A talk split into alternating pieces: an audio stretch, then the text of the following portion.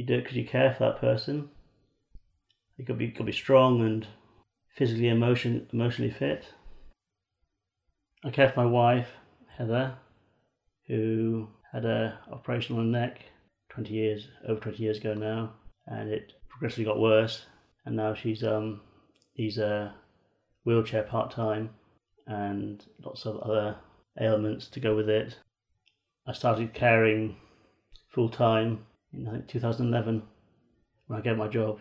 I worked as a care assistant on the stroke unit at Treliske Hospital for 18 years, and then I've been caring ever since full time.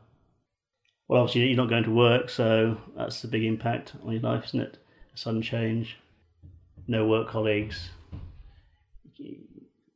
you're sort of on your own, it's all hands on, become quite lonely, but then you do it because you know you're married to that person, you love that person, so it's um continuing job. There's not enough time, never enough time in the day. You're you're always on the go. You're always busy. You know, whereas things shop well. You know, if I mean, at the moment, Heather's can actually wash herself. She's still fairly independent. I mean, she's only she's quite she's quite young, early fifties. So fortunately, still she still remains a lot of independence, which is good. I'm there to help in the morning, and breakfast, meals, and the shopping, and anything else she needs. A lot of doctor's doctor's appointments and hospital appointments. So running around in the car. You go on a, a register, carer's register. So you're so it's, like a safety net. If anything, if anything happens to me, the county are aware as a safeguard to Heather. They're there. They're there uh, at the end of the phone.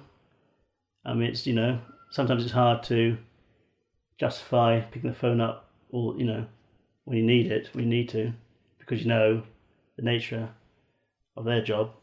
They're busy and often they're not available, and there's, there's never enough support workers are there to cover all the carers.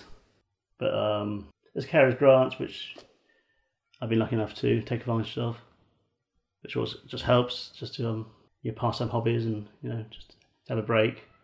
When you do get half a day, or, or if you're lucky a day, you're really just so tired you don't want to do anything really. You think I just want to stay at home and you know, and then then again you're in a position where you're you're with, with your the person you look after. So it can be a bit of a vicious circle. We we got we got a dog. We got, got a very active Doberman. She's in the garage at the moment. She needs walking, so I do walk her. That's part of the daily routine in the morning.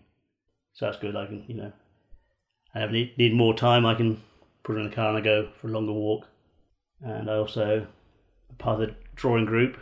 It came together from the Active Plus we did that. We did the did the course, and then we got together afterwards because Jan's a qualified teacher in drawing, so that's something I like as well. And when I have time and the energy, I do a bit of um, painting as well, acrylic painting.